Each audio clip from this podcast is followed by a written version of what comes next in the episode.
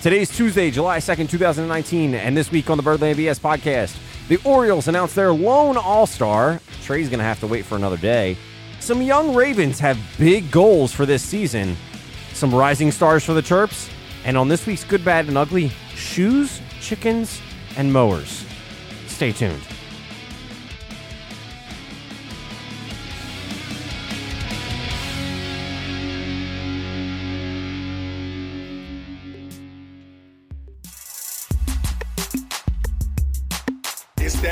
So let's take it to the Birdland. That Baltimore home flavor is coming firsthand. Fred Scott and Ryan, tell them the word, man. Mixing a little BS to make it work, man. Sports, they got it. On excitement, the topic. Make sure when they toss you the ball, you don't drop it.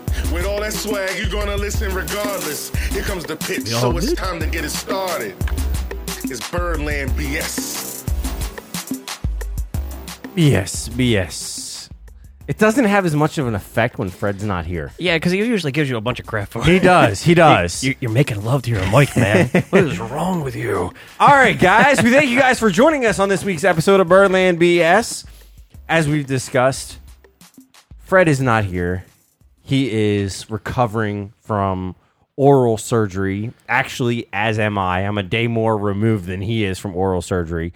Uh, I had my surgery yesterday. He had his surgery today.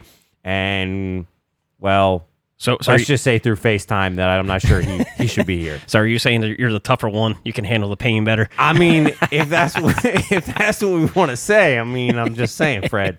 Uh, Sorry, Fred. Don't mean to call you out, man. I still love you like a brother. we got a good show lined up. We're going to jump straight into this. We got a good show lined up for you guys. Uh, as as Brian kind of mentioned in pre-show, uh, the Orioles announced their lone All-Star. You know, our buddy Trey. He's going to have to wait for his day because it ain't this year. And then we got some Ravens making some big goals for themselves uh, this season. We've got some rising stars for the Terps.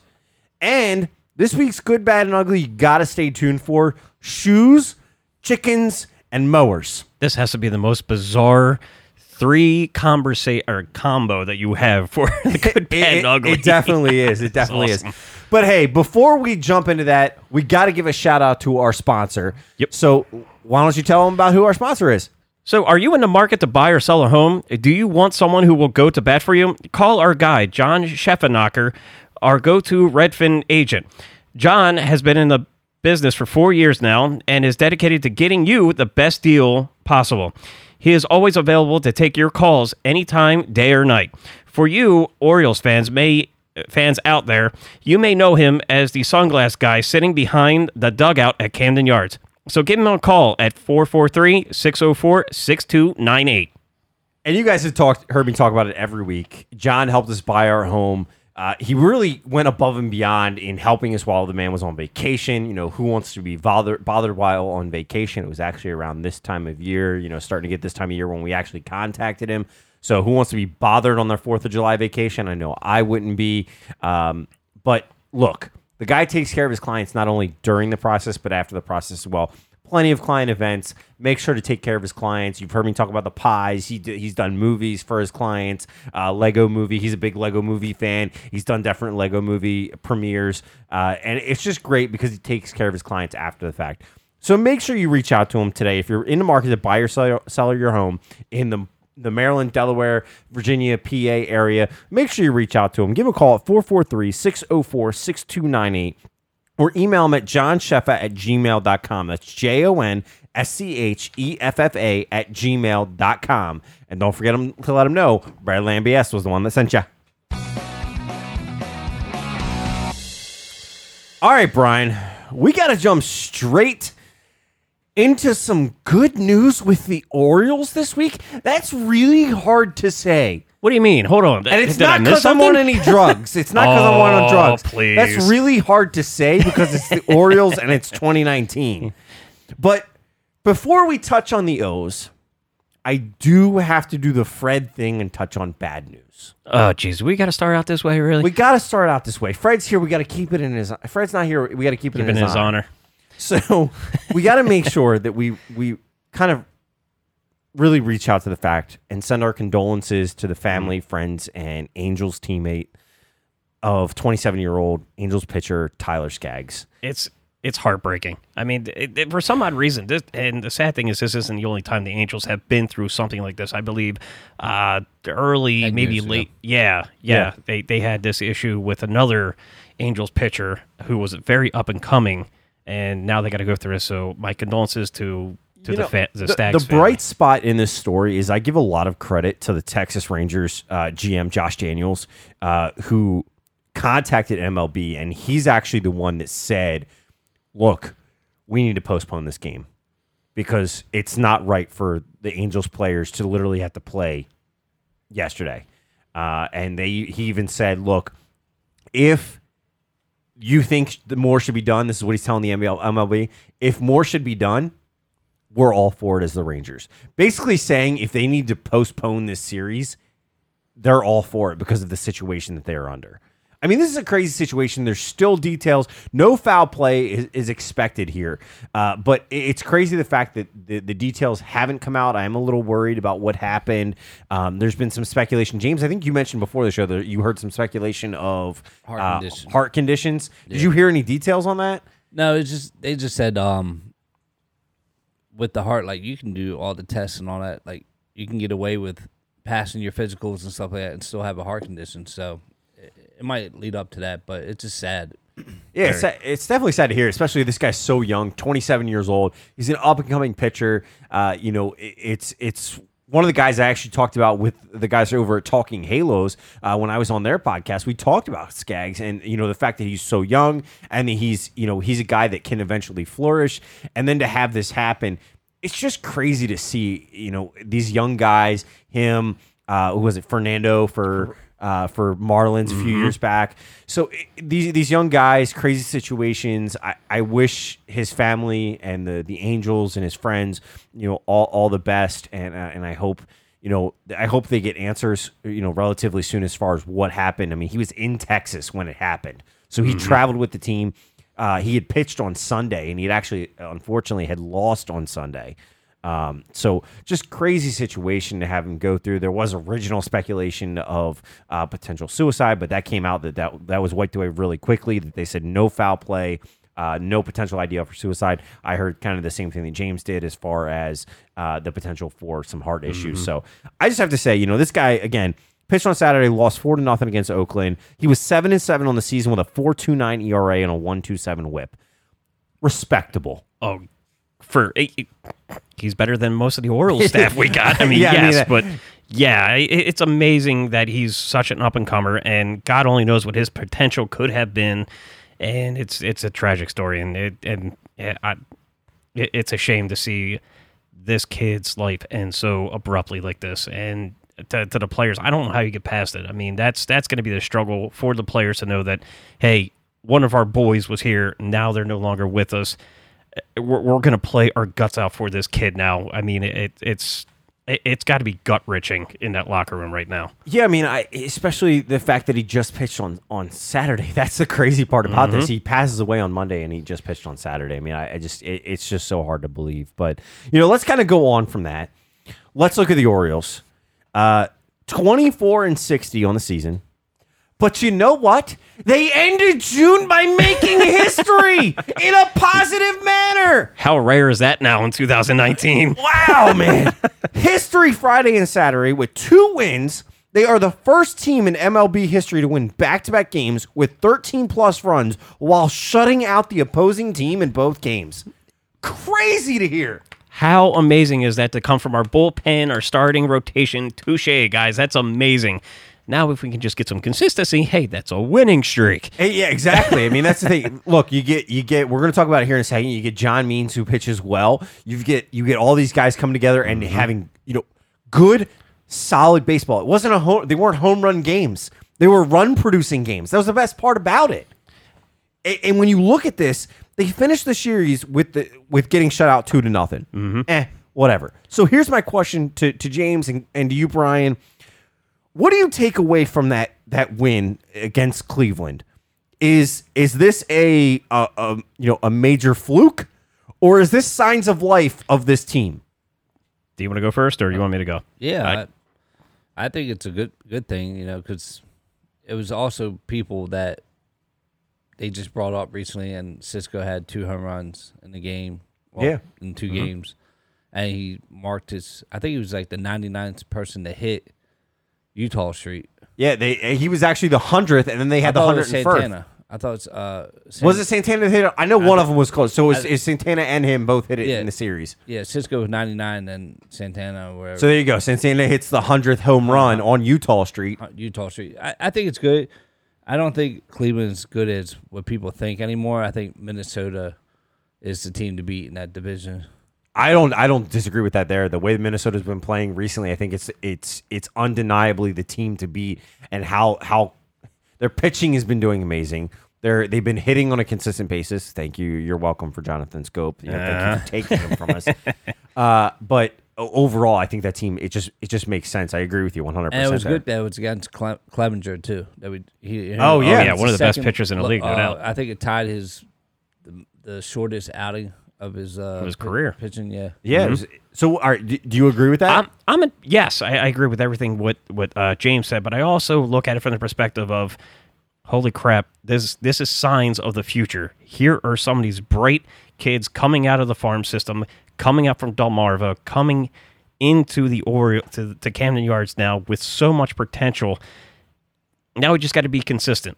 That's the thing, and you're seeing signs of growth, and that's what makes me excited as an Orioles fan.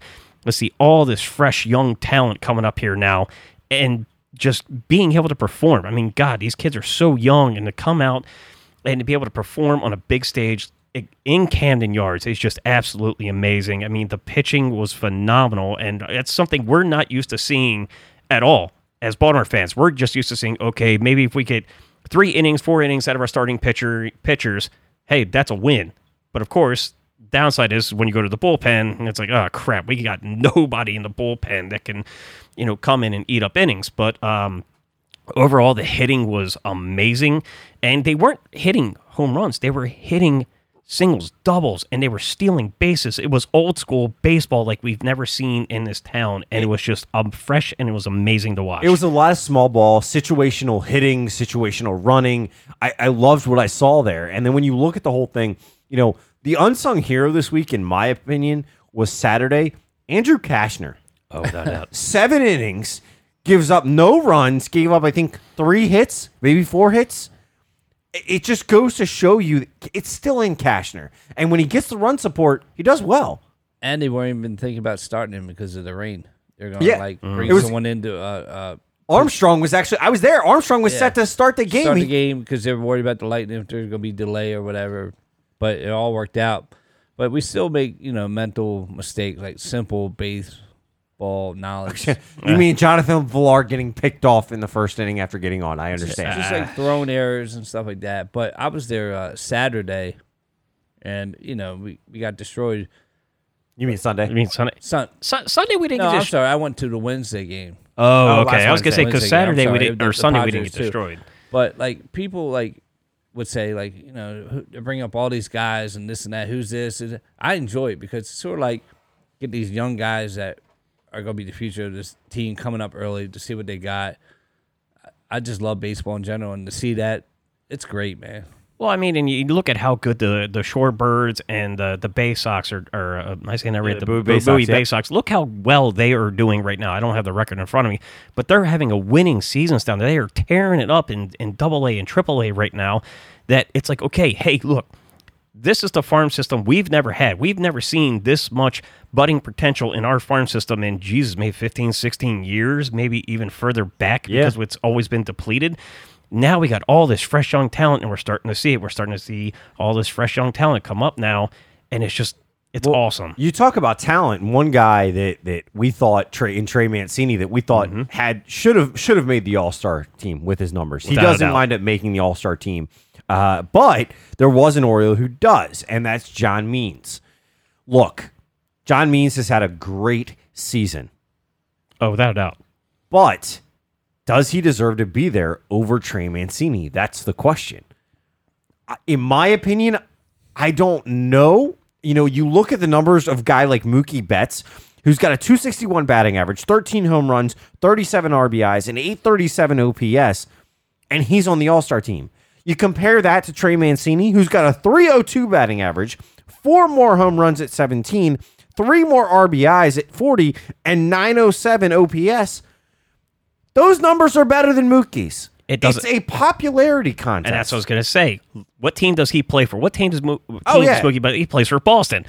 Yeah. What does ESPN love to promote? Boston, New York. They're not going to promote Orioles. Are you kidding me? It's really been rare that we see Orioles on ESPN.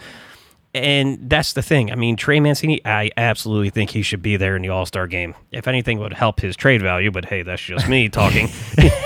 Well, But- I still think Trey. I, I don't care how good Trey's doing. You don't trade him, as far as I'm concerned. He's a guy that you can build this. You can build You- this team around. You and I are on different standpoints. we on that. are, and we've we've argued this point a lot. But you're right. Um, I do think he should have been there. He is definitely the snub, which is actually something we're not used to saying here in in, in Orioles.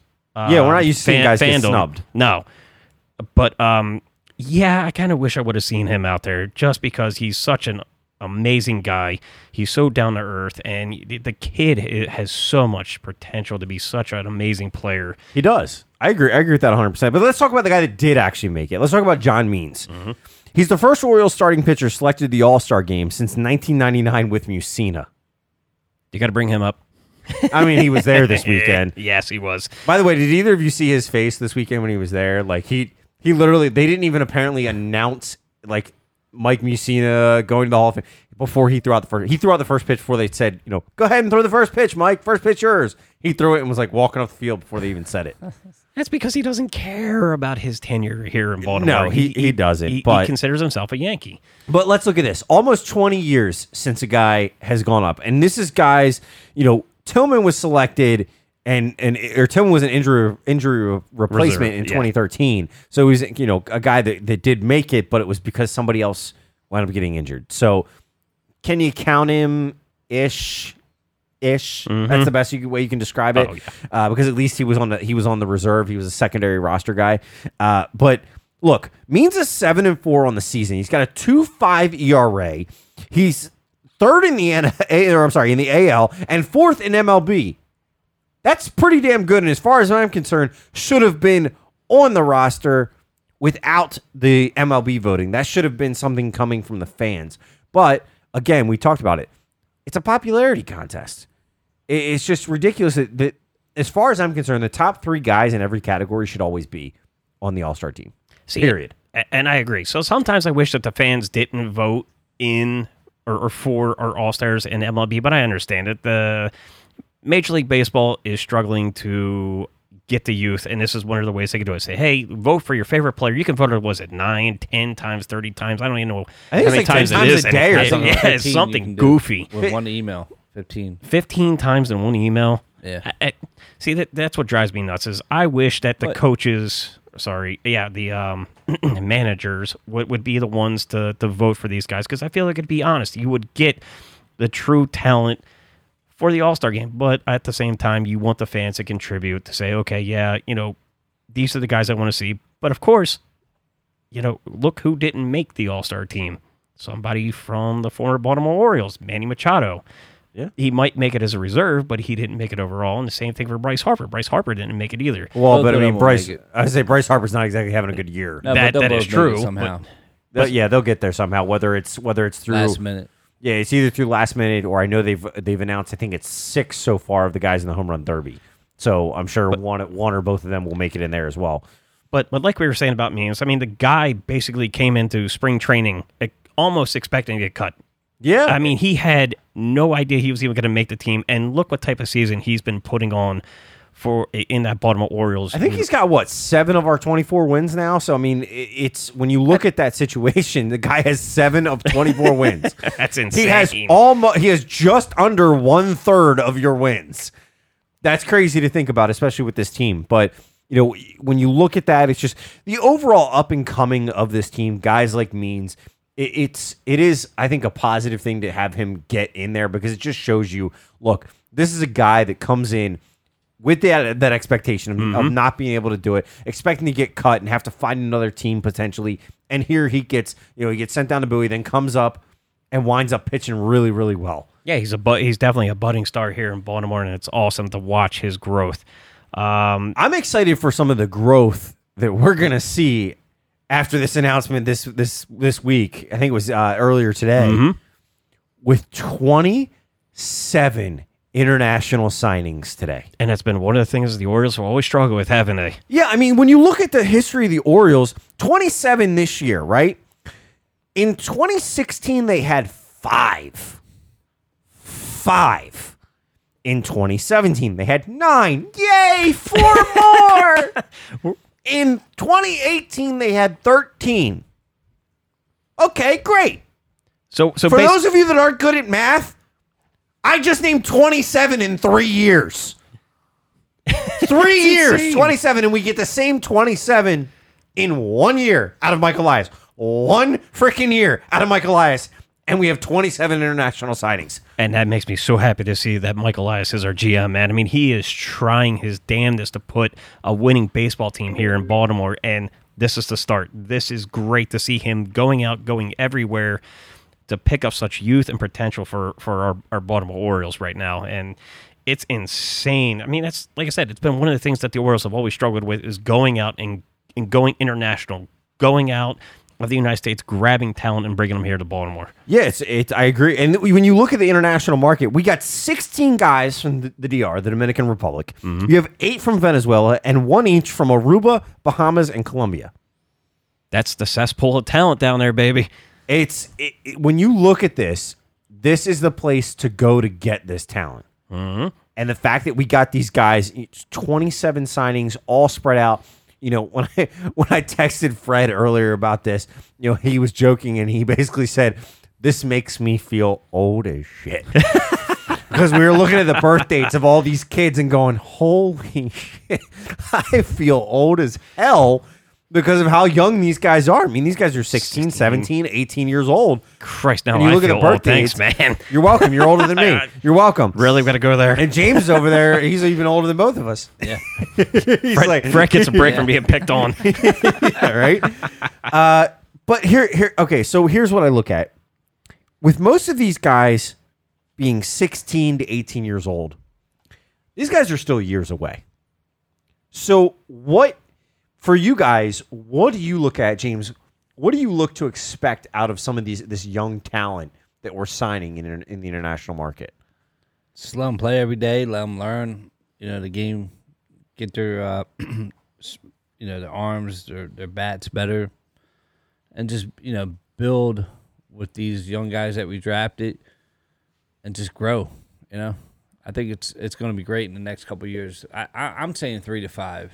You think three to five? Okay, I mean People that's saying like two years, but I'm saying like three to five to be realistic. Yeah, I mean, and when you think we have two Dominican League teams, so most of them are going to start there with the hopes of going into the Gulf Coast League, you know, and so you're going to get these guys evolutionizing pretty quickly. Uh, to your point, three to five years could some could occasional one or two of them be two, maybe if they if they get into that Dominican League and really sh- you know show show themselves off and then get in the Gulf Coast League and show off. Yeah, they could get up here quicker. Um, but I think the class was highlighted by the one outfielder, uh, Luis Gonzalez. He's left-handed pitcher. Um, or uh, yeah, I'm sorry. He's the he's highlighted by Luis Gonzalez. Then you also have the left- left-handed pitcher Luis Ortiz. That's also a big guy in this in this signing. Both these guys are, are, are big names in the international market. And then there's another guy that's a shortstop. Uh, I think it's Lionel Sanchez who's another guy that you got to look at. All these guys are from the Dominican Republic. They're all going to probably start in that that market down there. But all these guys receive a bonus of four hundred thousand dollars. Would you like a four hundred thousand dollar bonus? Oh hell yeah! I'll, I'll play baseball for that type of bonus. You kidding me? I know I ain't. I'm not that good at baseball. Are you kidding me? I, these old rickety bones, as you point out. Look, that just shows you the investment that they have in these kids. I mean, when you look at Gonzalez, he's a lefty hitter who can play all three outfield positions, and who the Orioles really feel could be a power bat long term that could impact this team. So the fact that you're you're getting a guy like this that you think has a major impact, and you're going to immediately put him in that Dominican Dominican league, and then bring him up, it's it's a great start for this for this team to really develop this talent internationally and at the the lower levels. And then you get a guy like Ortiz, who at what I think Ortiz, I think seventeen, he's got a fastball that's exceeding ninety mile ninety miles an hour. Jesus. 90 mile an hour fastball out of a 17 year old. Good God. And It's it- crazy to think about that because most of these guys develop a 90 mile. He's already got it. I think I had 50 when I was that age. yeah. I was probably about 42. But the thing is, that's a good point is to say about the Orioles, like the ownership is letting Elias like spend the money and let him do it. So it's telling you it's it's going in a different direction because you, I don't I don't see uh, Angelos would ever put out four hundred thousand for a bonus. you think you think it's Aunt, Peter or you think it's the brothers? What You do think the you think the brothers are giving the, the I'm sorry the sons the, the two brothers that are giving the freedom here? I think so, and- but for them to trust Elias to to do this, it's big. So That- it's a big change. That had to be part of the deal when. I'm sorry, James. That had to be part of the deal when you brought Elias in here. You had to give him the the freedom to be able to do what he did in Houston and build that organization up and to be able to go out and just grab this talent. I mean, he Yeah, I has mean- a formula that works, and now he's bringing it here to Baltimore, and I think it will work here. And not to mention about you know I talked about Ortiz with his 90 mile an hour fastball. Mm-hmm. This guy also features a changeup and a curveball. So he's a three pitch pitcher that's exceeding 90 miles an hour. That's pretty damn good. And then you got Sanchez, who is an athletic middle infielder, and the club really hopes he develops power as he ages and gets older, which most guys do. They they, put on a little bit more weight. He's going to develop that power. He's going to develop you know more tools, which is what they want. But when you when you get signings like this, this is what we pulled in Elias for. Period. Mm-hmm. If you don't pull in Elias for these things, you're not getting him and you're not going to grow your farm system. This is how you grow it in today's market. Is there homegrown talent in the U.S.? Absolutely. Adley Rutschman, prime example. We got him. And he's probably going to go down the Gulf Coast League. I wouldn't doubt we see him in Bowie starting next year. And by the end of next season, he's with the Orioles. They're saying that he might go up to Delmarva this year It's, it's quite that. possible. to, to, to pitch with some of the, the pitchers. I mean, we'll catch some of the games with the pitchers there. Yeah, they're that's, in the that's if they that's if they decide to keep him as the uh, as the catcher and not move him to a right field or third base. Oh, good Well, God. I heard Please that keep us they're thinking about doing uh, mostly like outfield and then do some with uh, some catching with the pitchers. Yeah, I mean it's look he, he you can't you can't let a guy like that go from catcher. He threw, he's throwing out almost fifty percent of base stealers. You cannot let a guy like that go. Fred and I have talked about that in the past. You cannot let that happen. We're and part of it. Correct me if I'm wrong, because Fred and I may be a little. This may be a little bit of an issue for us because we're both catchers. Oh, Are we wrong in thinking that you don't pull a guy like this who is a solid catcher and a solid hitter of not moving him?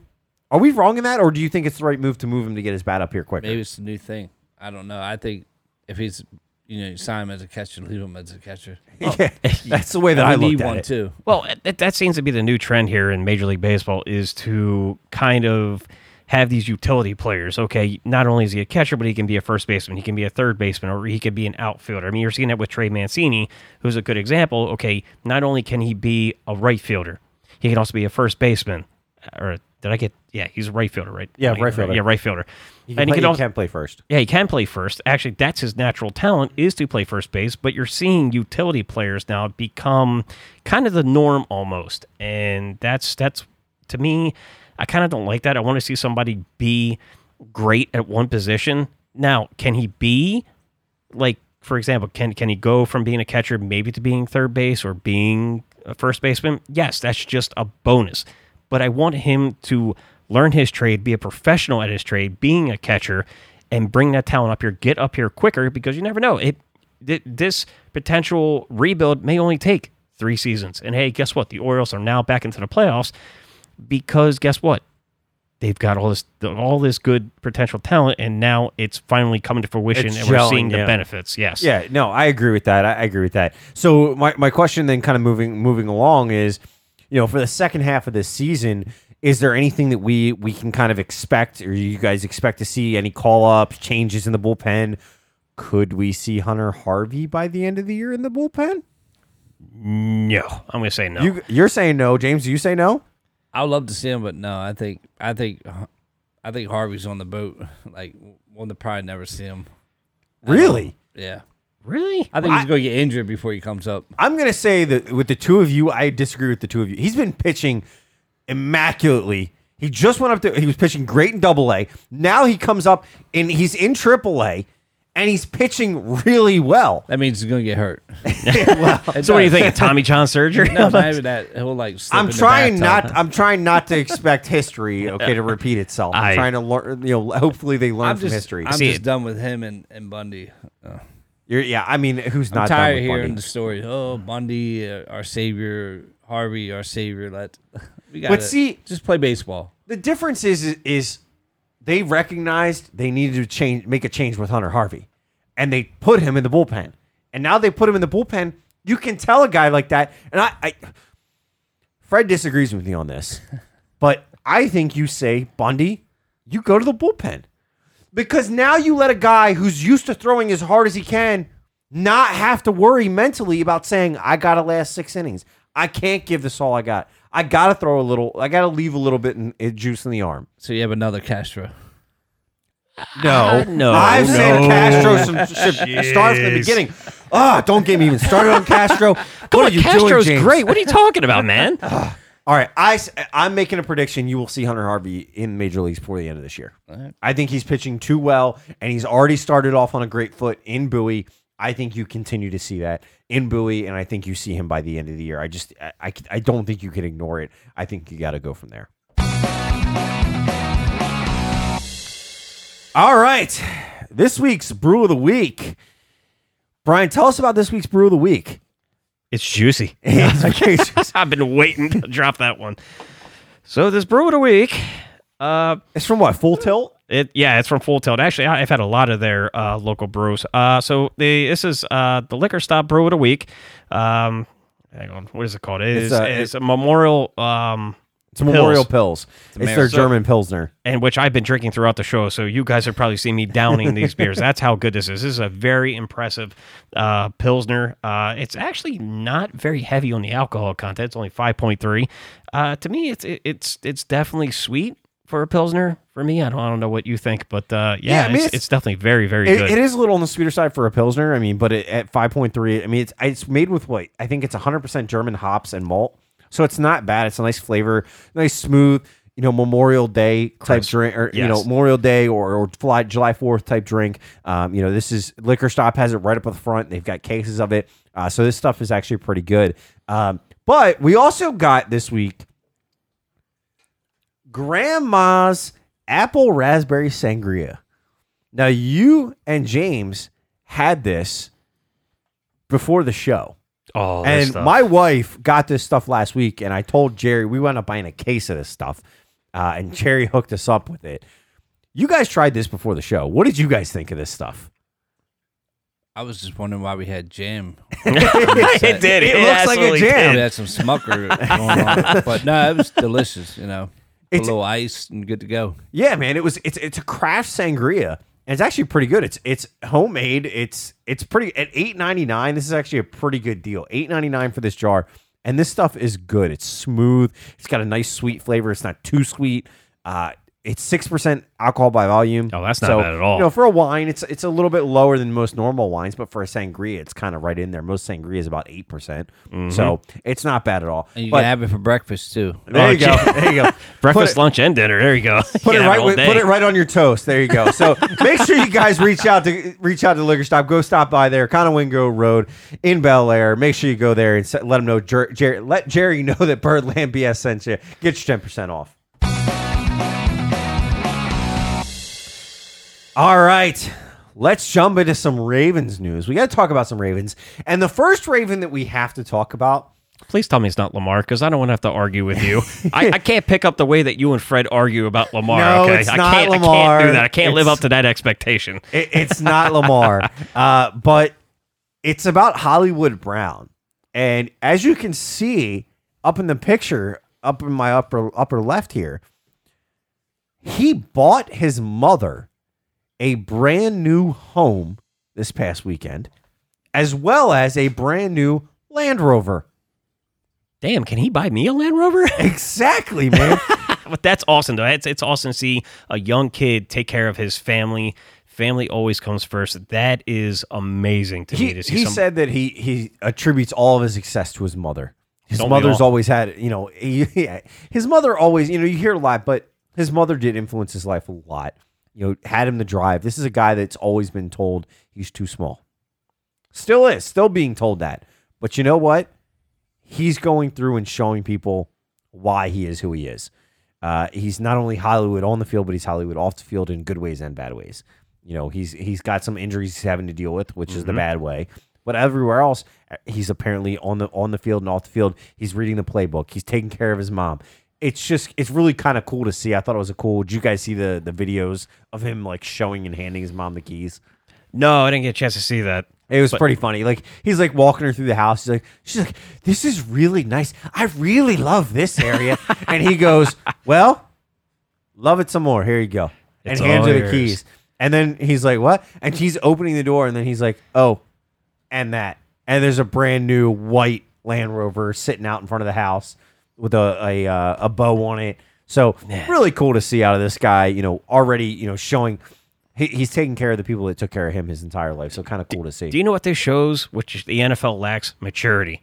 Here is a kid who's taking care of his family, doing these awesome things for his mom and dad, who have influenced him so much that have helped him get to this level. And he's he's showing so much maturity, going, okay, let me give back to you because you've given me so much. You've made my dreams come true of making it to the NFL. Let me do something good for you, and that's awesome. I wish the NFL would promote more of this. Yeah, I mean, Throughout the you year. you would think, and I hope it does make a little bit more of national headlines with Mm-hmm. the NFL and not just with the Ravens. Um, but overall, I think it's you know it's a great story. The other Brown on the team making headlines is Orlando Brown Jr., Zeus Jr. He says he wants to be a Pro Bowler and All Pro this year. awesome. Love the high expectations. That is awesome, and he can do it. I I, I you absolutely think he believe can, make the leap this season? I think he can. I almost think he has to. I almost think he has to for the for the Ravens to be a playoff team. Orlando Brown has to be an All Pro offensive lineman. I think. Look, he's he came in last year, and Fred and I were sitting there going, "Why is he not starting?" And there was rumors about he didn't understand the playbook, Playbook, and this and that. I didn't understand why he didn't, wasn't starting from the get go. Because once he came in, he showed why he should have been there the whole time. Apparently, he uh, he's in better shape this year and stronger. They said Yeah, he they said he's put he's defined his muscle a lot Yeah. more, which he's he says he's done. he looks different. He he does. He looks more of a solid frame. It's a little bit less extra weight there. It's good to see. Look, do I think he can make the leap? Yeah, but that's a big that's that's some awful high expectations to be setting on yourself.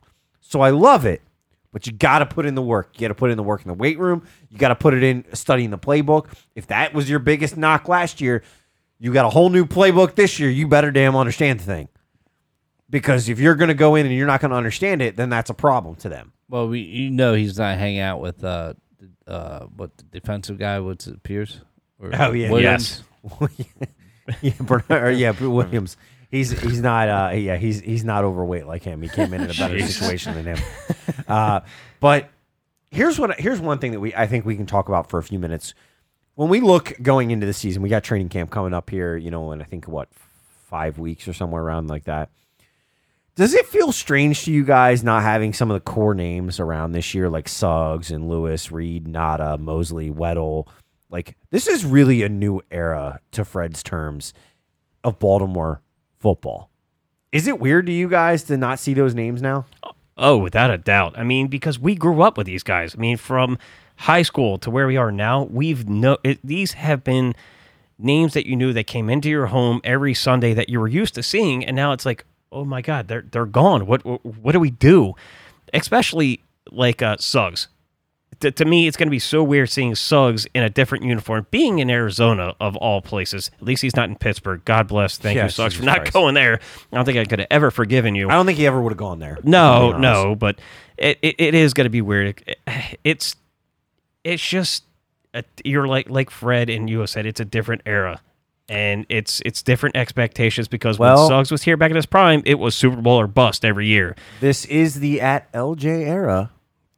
Oh boy, I'm just saying. nice, nice plug. Ni- I mean, look, it there is it it is the Lamar Jackson era for a reason. Mm-hmm. You know, when you look at this, it's one of those things that I look at and Fred's not here, and it's kind of pissing me off. I can't yell at him. I want to go at him so bad. But hashtag Lamar effect. I was gonna say, do you want me to do it for you? It's Go the ahead. hashtag Lamar effect, man. Lamar is just amazing. I don't know what is wrong with you. Or is he usually the opposite side? I can't No, keep track no, because when you two argue, I'm just like I'm the redhead stepchild in the room. Like, I yeah, I you- I can't tell win you this what, fight. he created the hashtag Lamar Tell you what, Yeah. he's going to put up better fantasy numbers than Joe Flacco. Any a rookie quarterback could put up better fantasy stats than Joe Flacco. And of course, I'm the idiot that kept drafting him every year. But Shut up! Don't even go there because you got no room to talk. but with the change, I'm all for it because I think it's it's time for offensive Ravens compared to known for defense. But the defense is going to be great. But I'm just tired. I, I left that era when, you know, um, I'm going to have to say 2000 when I stopped buying football jerseys because they were never with the team anymore. So I'm all for changes. Yeah, I mean, it doesn't it doesn't hurt to sit there and say, look, these guys are, are a new era in that it's a different style of play on both sides of the ball. It's going to be fast. It's it is Oh, going it's to be gonna be fast. It's going to be, fa- and, and to your point, it's not only going to be fast on the offensive side of the ball. It's still going to be fast on the defensive side of the ball because this defense is a. While some people are knocking this defense, this is going to be a pretty damn good defense.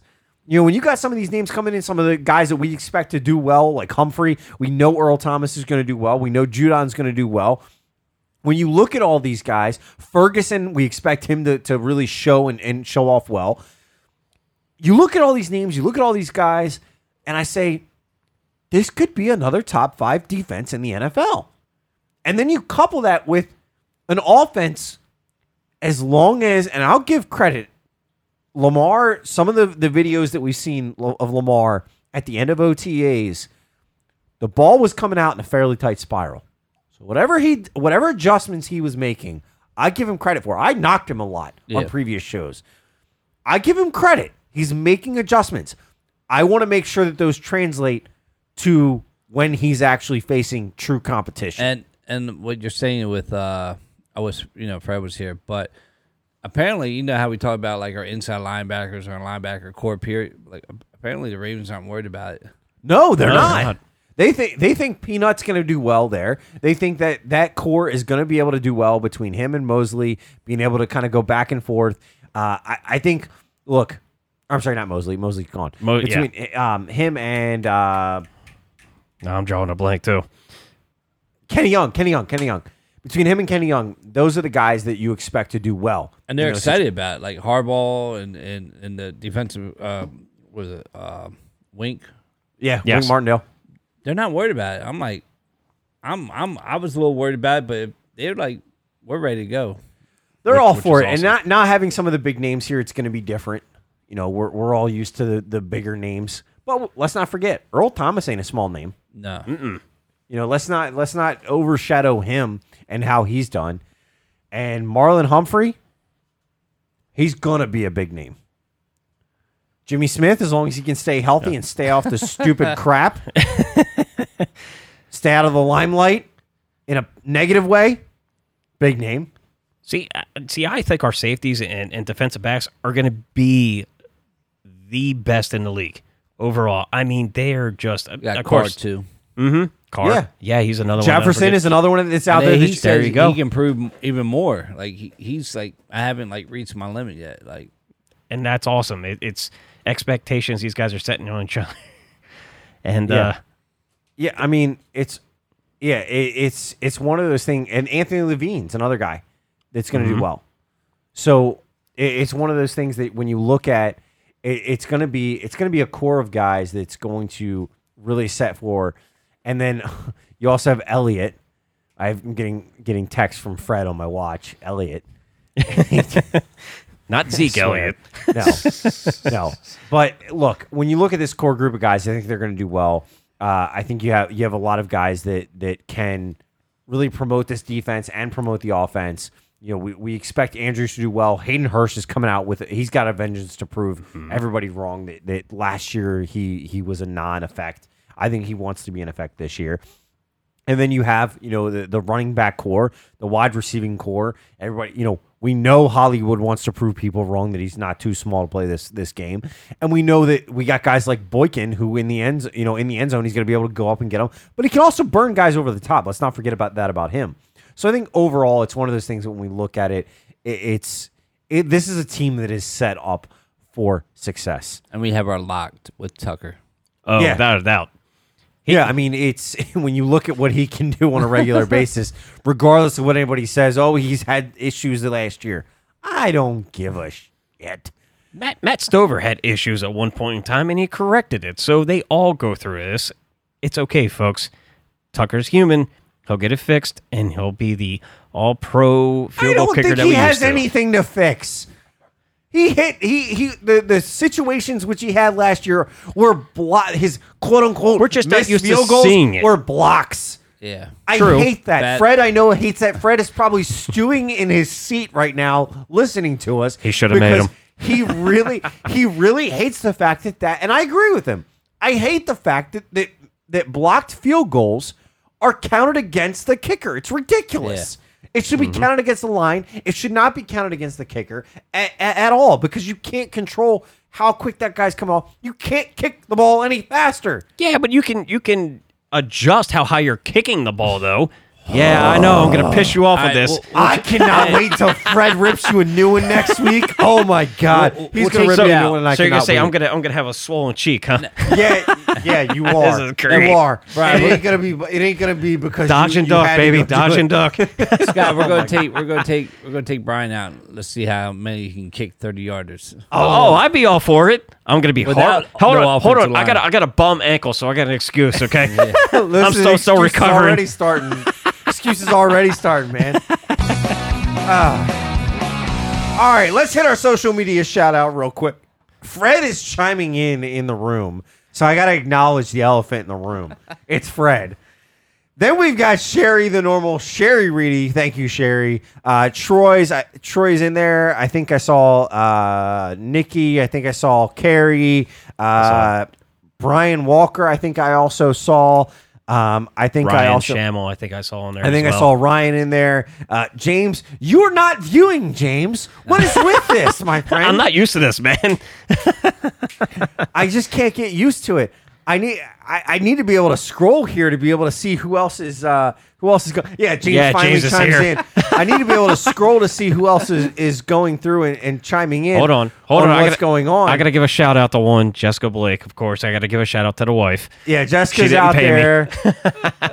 uh, let's see. Uh, Sam, Samuel, what's up, Steve? what's going on, man? Appreciate you, man. It's kind of it as far as what we can uh, we can see as far as chiming in. Make sure you're chiming in on the YouTube, the Facebook, and Twitter. Make sure you're chiming in as much as possible, and uh, we'll get you guys. If you guys have any questions for last call, let us know.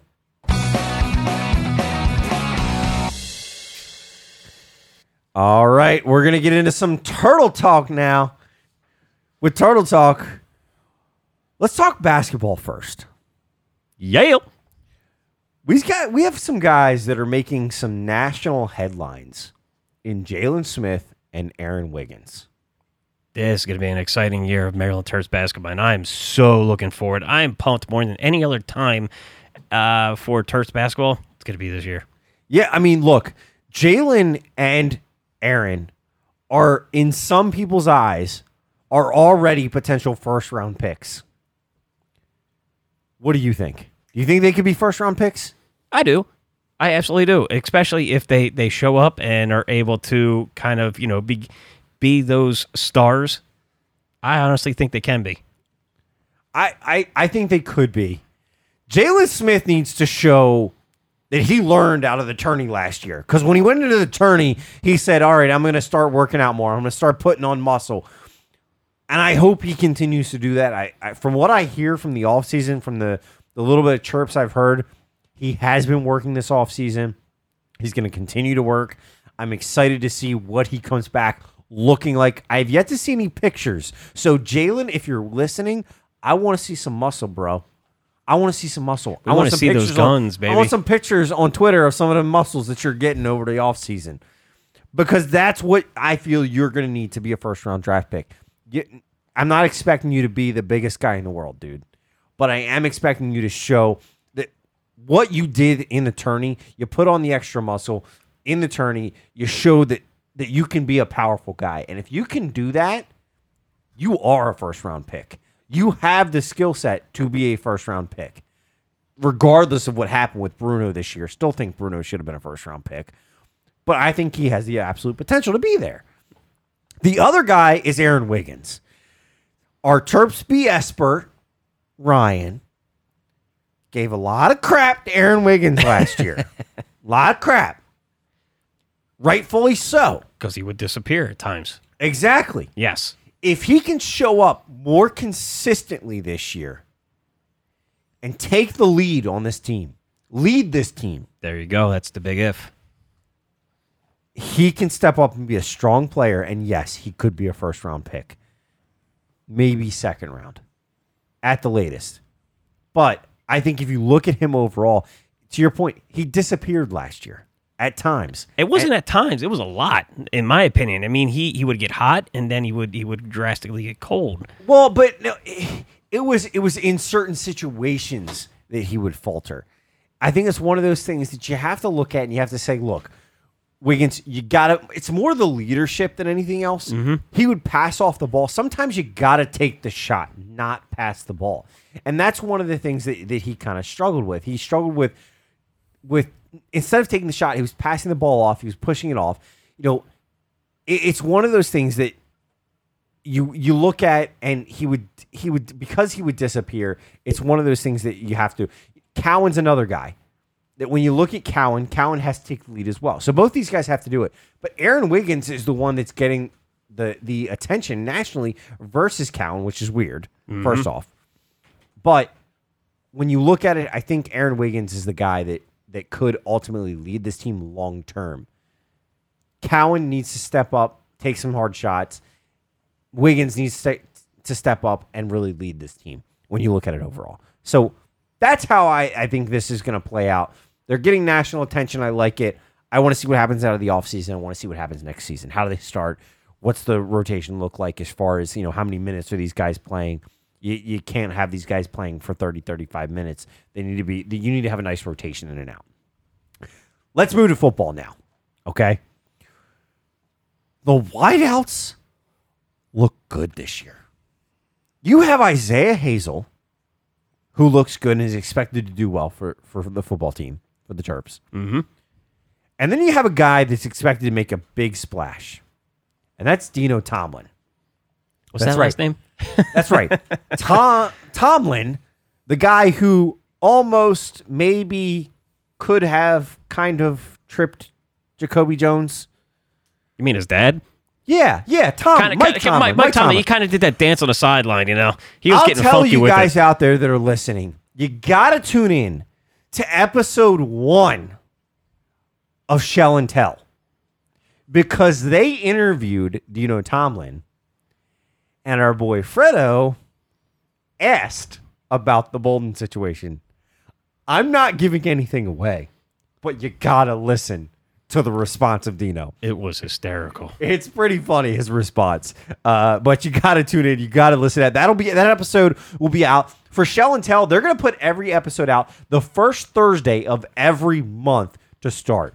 So make sure you tune in this Thursday, July fourth. It'll be out. They're not going to do anything live, but it will be out on uh, iTunes. It'll be on our website. It's just birdlandbs.com slash Shell and Tell. You'll be able to find everything there. You'll also be able to find it on iTunes, Spotify, Podbean, I believe, as well. Uh, so make sure you check it out on any of those platforms. But they did a great interview with Dino Tomlin. Make sure you check it out this week. They've got a few other guys that they're looking to line up from from the Maryland side of things, especially the football side of things, since they're set up to to go into fall. They're really looking to get some of these guys on air soon. Uh, so make sure that you, you really look and check that out. Uh, one of the guys that I know they're going to be talking about, I know they're they're they're kind of hoping to maybe potentially this get this guy on, you know, down the down the road. Uh, they're the linebacker that we got, Ruben Hyppolite the second. This guy committed to Maryland just before the spring game in April. He is now gaining national attention and on a great platform here. He attended several college camps since the end of football last year. Gained some experience of working out with some other coaches, some premier coaches in the in the league. One of which is the one and only Crimson Tide coach Nick Saban. Who was that? Yeah, Nick Saban. Thank you very much. Yeah, yeah. You, you didn't hear me wrong. Nick Saban.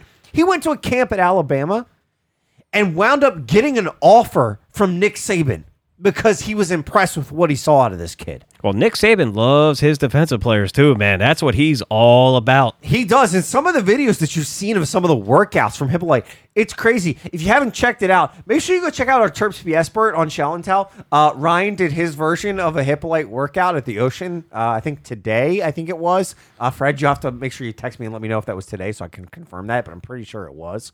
Uh, he, he can, he, he went out there and was doing like a Hyppolite workout on the Oh, beach. Oh, good God. It had to be hysterical. Uh, shirt off and everything. Oh, so you see please, him shirt God. off. Oh, yeah. I, I don't need an instant replay of it, of Ryan shirtless, dude.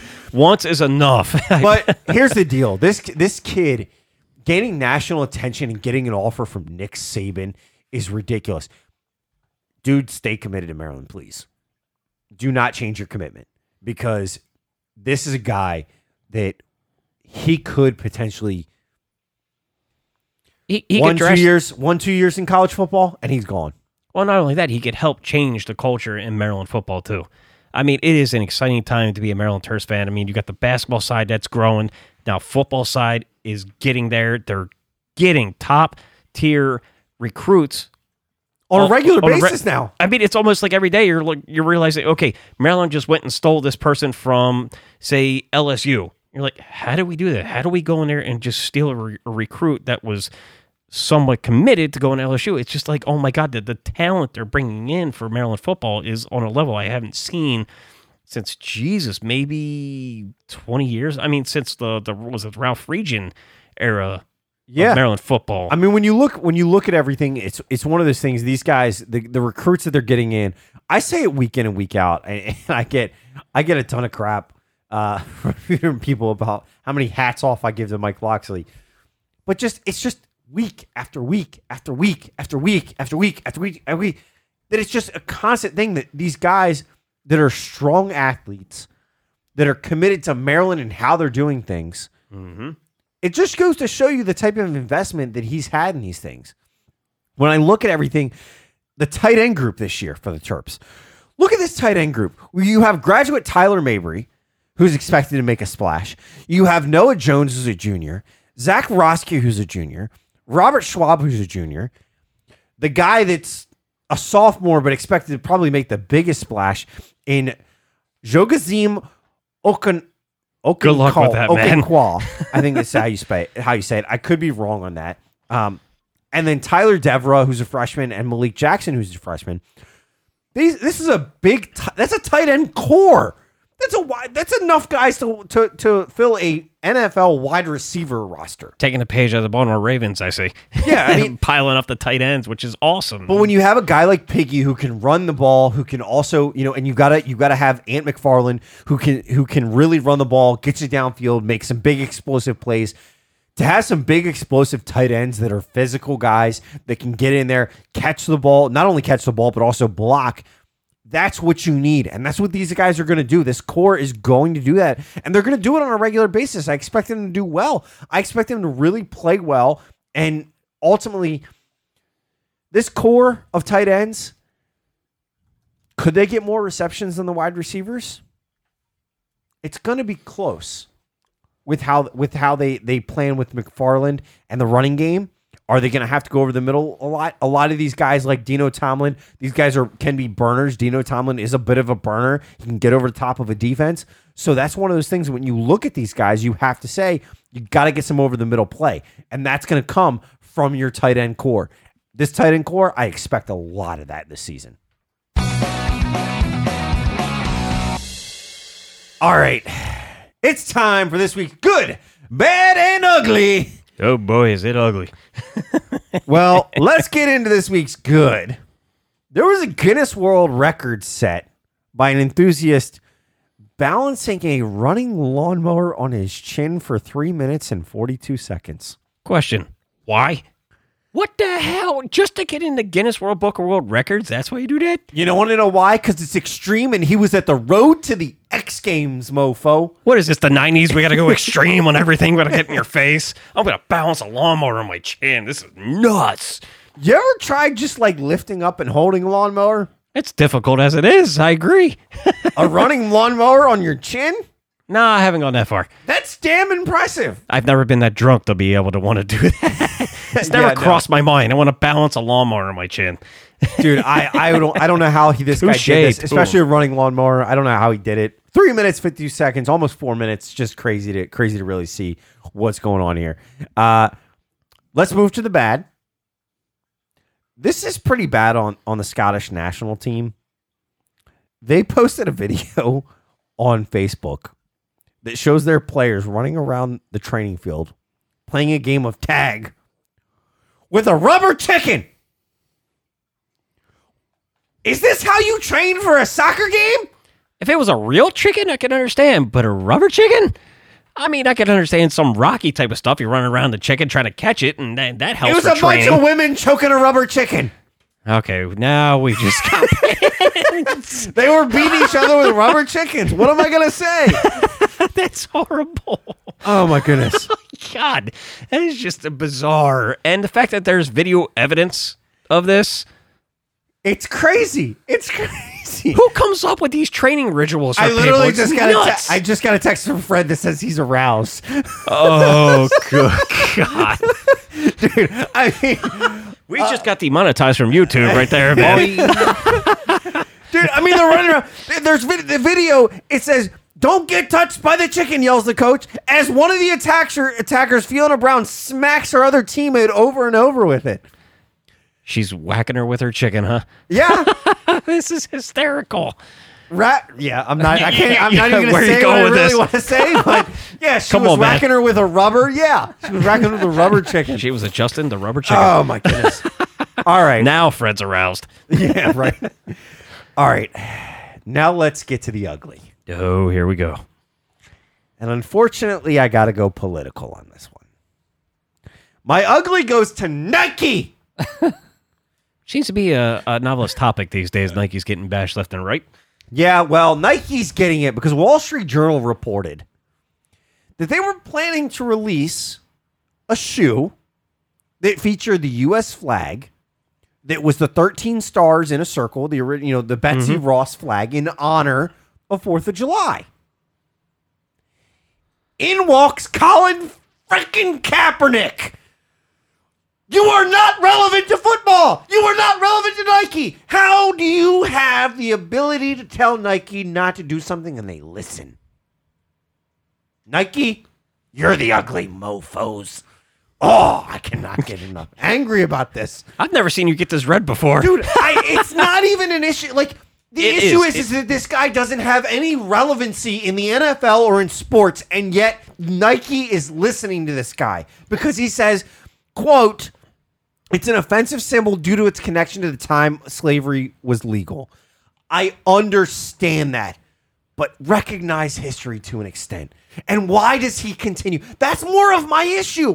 Why does Colin Kaepernick have an have a say in what Nike is doing? I don't get it. I, I mean, is it because he had so much power over the NFL and now he's going into Nike? I don't get it. I mean, does anybody understand He's their not history? in the NFL. He doesn't have power over the NFL. He's He's- messed he- up my shoe my shoe collection. Oh, good God. Yeah, we don't even want to get hear- into your shoe collection. I actually hear that they're going for about this pair is going for like two thousand bucks on like StockX or something. some Jesus some Probably gonna be- Batman Criminy. shoe. It's probably gonna go more. Maybe uh, Trump might even buy them. There you go. Trump will buy them, and he'll, you know what? Trump's going to buy Nike, and then he's going to make them make these shoes, and he's going to give it out to every American just to insult Nike and Colin Kaepernick. I don't get it either, dude. I agree with you. It's it's BS the fact that one person could come in and ruin it for everybody. It's- to me, look- you're, you're you're paying homage to the people who want us our freedom to be who we are today. We're America because of what these men did during the Revolutionary War, which the flag was made for that cause, for our fight for freedom. And then Colin Kaepernick comes in and ruins everything. I wish I could buy these. I would buy. I mean, I don't know if you guys have seen what the shoes look like. They're Yeah, I see- awesome looking. Yeah, I think they look pretty good. I think they look pretty good. My my big issue here is the fact that it's Colin it's Colin Kaepernick It's- who has no relevancy to sports anymore. It, it's it's not it's not a Confederate flag or anything. You know, I, I know that I. I know Fred enough to know that that's what he would say. Mm-hmm. That it's not a Confederate flag. It is the original flag that was that was created by Betsy Ross. original the thirteen colonies. colonies. Look, do I understand what Colin Kaepernick is saying? I understand it. But the fact, my bigger issue is, is that you, Colin Kaepernick, have the ability to tell Nike what to and not to do. Hold on. I, I understand he's talking about our past, but who was the first? And most people don't understand this, and, and I'm probably going to get flack for this, but it's your history. You got to learn your history to understand where we are today. Who was the first country to abolish slavery? Yeah. The freaking United States of America, folks. I understand it. It's part of our history. It's part of our culture, and you got to understand slavery, the American Civil War, which I'm a big You're a history history buff. buff of the American Civil War. So yes, I understand slavery. I understand there's different other components outside of slavery for the American Civil War, but that's a different time and place. But you got to respect your history. Betty Ross created Betsy. the. Yeah, what did I say? Betty. Betty. Betty. Betty Ford. She's no, I'm kidding. Um, she created the the symbol of the American Revolutionary War, and that's what you're trying to pay homage to the men who died for our country for the freedom. for for the freedom that we enjoy, and why not pay homage to her? I get it. Most people say she's If, if This, that's the that, and the case, other, but anyway. Kaepernick should stop wearing Nike because uh, you know they got the slavery making his shoes. uh huh. There you go, shoes, so- child. Yeah. Yep. Yeah. All right.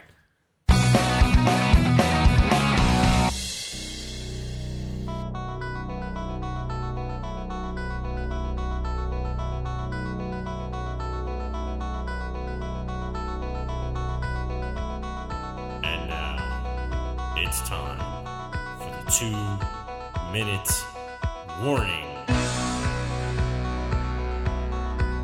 All right. Scott, it is your week for the two minute warning. It is, man. I I'm, hope uh, you're ready. You got some expectations to live up to, especially with Fred not being here. no pressure, no pressure. Yeah, well, I got to get through these topics. I, I only had four this week, but they are a little bit longer topics. You and you do this to yourself week in and week out for your weeks. You give yourself so much material to read. It's almost like it's an impossible challenge. all right, if if I get through, I only have four, but they are longer. So if I get through all these, then all three of us are doing another shot after the, in the last call. I'm okay with that. Fair enough. Yep. I'm game. All right, you let me know when my two minute warning starts. Your two minute warning starts now. Sources close to the Yankees told ESPN that the team has signed 16 year old center fielder Jasson Dominguez to a deal that includes a $5.1 million bonus. Dominguez is perhaps the most highly regarded prospect from Latin America in a decade. This kid's 5'11, 195 pounds, and a powerful switch hitter with top end speed and a well regarded throwing arm. A classic five tool player. His bonus dwarfed the Yankees' previous record at 3.2 million for a player. NBA league sources told ESPN on Monday that free agent point guard Isaiah Thomas has agreed to a one year deal with the Washington Wizards. Thomas is optimistic that his surgically repaired hip will not impair him as it has the past two summers. And he expects to have a full offseason of training so that he can make a more impactful return to the league this season. The U.S. women's national team took on England today. Did you guys see this this this game? It was a pretty good game. Yes, it was. This was a highly anticipated match and really lived up to its expectations. Christen Press scored the first goal at the 10 minute mark, followed by an England goal at the 19 minute mark. The U.S. went ahead two to one after an Alex Morgan goal in the 31st minute that was then matched by England in the 69th minute to bring the match two to two. But wait! England was offsides. So that repul- that pulls back that score. It became two to one, and that's how it stayed. This ref in this game was a little weird as this match with penalties and some non-calls, some missing substitutions, and well, two yellow cards and a red card to an England player who's done for the rest of the, the, the match. Just crazy scenario. I congratulate the women's U.S. national team, and I expect you to come back with the gold ladies. Many of you already know, but I got to mention it. Wow, I did not get through that. I went longer than I thought on those three topics. You tried, man. Oh, my goodness. You do not make it easy on yourself. I do not make it easy on myself. Well, no shots for you, gentlemen, uh, unless you really want one. BS. All right, guys. Well, this show, we'd like to take a second and thank the good people over at Denon and make sure that we thank them over at Sound United, the parent company of Polk Audio, Definitive Technology, Denon, Marantz, and Classé for sending us these attractive Denon age 52 5200 headphones. Denon makes some of the most popular AV receivers, but man, do they know headphones too. These premium headphones sport ear cups made of real zebra wood, an exotic tone wood used on high end acoustic guitars. This lends the AH D5200s a naturally warm, musical sound. You'll find Denon's FreeEdge drivers under the hood, a shining example of Japanese headphone engineering. Large dynamic drivers are suspended within a baffle system that lowers resonance. The drivers deliver healthy mids, smooth highs, and tight, potent bass.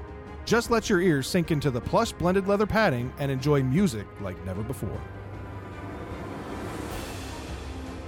All right. We want to remind all of you guys check us out on our website, www.birdlandbs.com. Make sure you check out all of our episodes. Check out the new Shell and Tell episode when it comes out on Thursday. Make sure you learn about each of us, contact us, and get yourself some Birdland BS gear. Go check it out, man. Also, make sure you check us out on the bigplay.com, Big Play Twitter page, and download the Big Play app, which is just finished getting a makeover. So go check it out, man. Also, make sure you check us out on all of our social media pages. Birdland BS is all you got to do is search us at Birdland BS. Check us out at Fred BLBS, at Scott BLBS, at IT Blake BLBS, all on Twitter. And make sure while you're there, you like, subscribe, and share to everything that you do. Make sure you use the hashtag, hashtag that's BLBS to have your comments heard on the show. And also be sure to check out the audio podcast on Spotify, iTunes, Google Podcast, Podbean, whatever you listen to. Go find us and listen already. Thanks for tuning in as always. We'll see you guys live next week, 8:45 every Tuesday night. We'll see you guys for IT Blake, myself, the recovering Fred, and James over there. Have a good night, and we'll see you guys next week.